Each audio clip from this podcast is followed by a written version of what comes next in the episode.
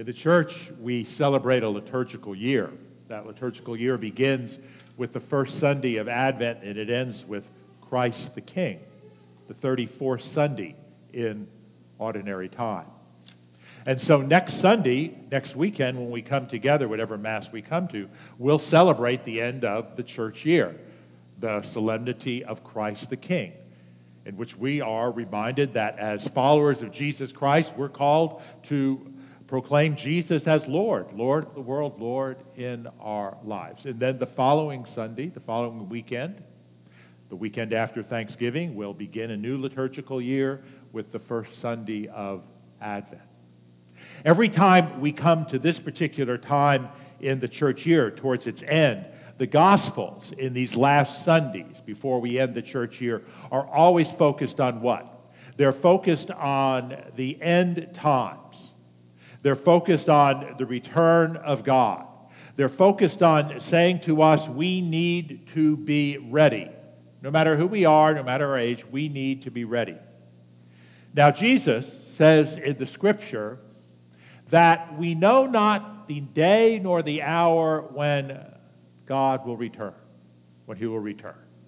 That knowledge is only reserved to the Heavenly Father. And so I can't presume to know the mind of God. But I'll say this, and it's not an obstinate or haughty statement, it's just something I believe. I believe that I and you, me and you, we will all probably pass from this world before God returns, in that sense of the end of time.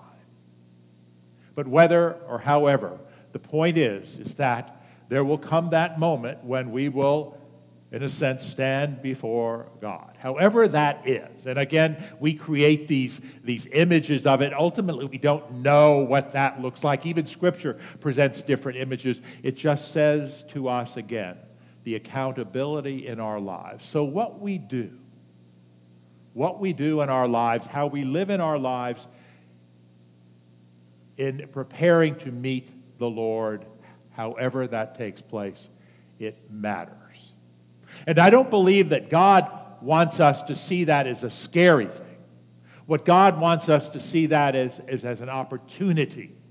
An opportunity to, in a sense, conform our lives to the will of Jesus Christ in the sense of what we know Christ is calling us to. And all we have to do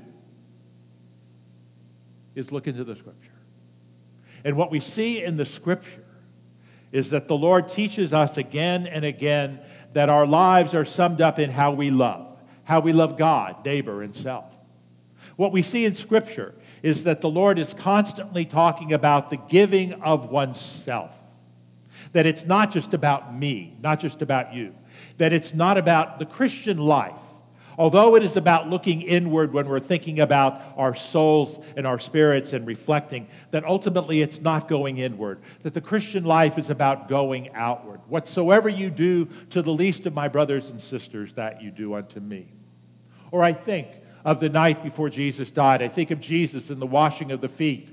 When it says he began to wash the feet of his apostles, and Peter said, God, Lord, forbid that you do something like this. And Jesus said, Unless you allow me to do this, you cannot be my disciples. And that the Lord was teaching in that, that it's not just about him and his apostles, that it's ultimately the Christian life to wash the feet of one another, to be in service to one another. And it doesn't mean, my brothers and sisters, we can't have fun. And it doesn't mean that it's wrong to take care of oneself. That's fine. But it means that ultimately our direction is outward. And so I ask us today, myself included, how, how, are, how am I, how are you preparing to meet the Lord? And I want us to see that it's not so complicated because I want you to think about your life right now. I want you to think about your life right now at this moment and the life you've lived up to this point, whatever age you're at. And I would believe and think in myself that there are so many ways, whether you've recognized it or put it in that context or not, in which you've served the Lord. Serve the Lord within your families, serve the Lord within your community, Serve the Lord within your businesses, serve the Lord within your school, serve the Lord in so many different kinds of ways. And I think it's important that we see how we connect that with our lives. Today, in the first reading, it talks about a worthy wife. But really, when you focus on that, what it's saying is this we serve the Lord through our vocational choices, we serve the Lord through our stations in life married, separated, single, divorced, widowed, young, old, and everything in between. We serve the Lord in how we are living each and every day. I, I thought of that this week, today, uh, this afternoon. Uh, the Catholic Student Association, uh, a good number of our students, are going to do something that I think is quite beautiful. Service is a part of the Catholic Student Association. And so today, there are packages, and, and they're going to go out in groups and go around Athens to the homeless and give these packages, these things that are filled with products, necessary things in order to live each day, to give that to them. Again, they're serving the Lord. I think this day of a conversation that I had with a nurse in the hospital here in Athens, and the things in talking with her that I discovered and thought to myself again how well, whether she recognizes not, whether she's a Christian or not, how she is serving the Lord. I think, again, of the countless ways in which we care for one another. And you know, again, and this will be the third time I've said this, third time since I've been here, but I think it needs to be said. The time in which we are living right now as we all know, and are knowing more and more all the time because time drags on. And now we are so many months down the road, this time of COVID and this time of change, this time of, of, in a sense, being out of the normal. How important it is in that, again, that we care for one another. And we don't see everything all the same way. We don't see politically necessarily all the same way. We don't see even the issue all the same way. But the point is this it is what it is, and that we, as Catholics, as Christians, are called to care for one another even in our differences, even when in those times in which we don't necessarily agree. That we're called to reach beyond that, to reach out and, and in a sense, even though we can't physically do this, supposedly at this time, except with a family member, called to embrace one another. Because that's what Christ is asking of us, because that's what Jesus is teaching us. I think of the, the, the, the issues right now in our country still, and the, these issues that will continue on. The issues of race, the issues of, of, of division, of, of, of those things, and how we, as Catholic Christians, can make a difference, whether we recognize it or not.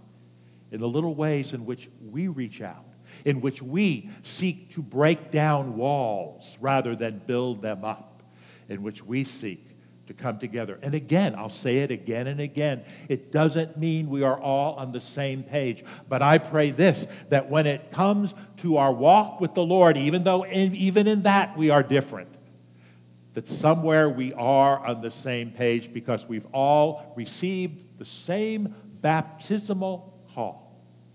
And we're all called to the same baptismal commitment. And that is not just that our faith is something in our head, but again, that our faith is a lived experience, and particularly a lived experience in the context of our walk together as humanity, common humanity, we with each other. That to me is again a way in which we are preparing ourselves to meet the Lord. So, my brothers and sisters, as we pray together, in just a moment, um, we're going, I'm going to invite you to renew your baptismal commitment. I want you to think about the things I just said. Your baptismal commitment, our baptismal commitment. Our common call is the body of Christ, the church, to, again, each of us in our walks, in our lives, to make some difference in this world, to help build up rather than tear down, to help bring together rather than to divide, to bring hope rather than despair, to, as the second reading says today, to be people of light, not people of darkness. This morning, it's my great privilege to confirm Brenda um, in the Catholic Church um, and to welcome her, and a reminder to us of our baptism and of our confirmation, in which, in receiving the gifts of the Spirit, those gifts, those powerful gifts, those fruits of the Spirit, are truly called to make a difference in our lives each day.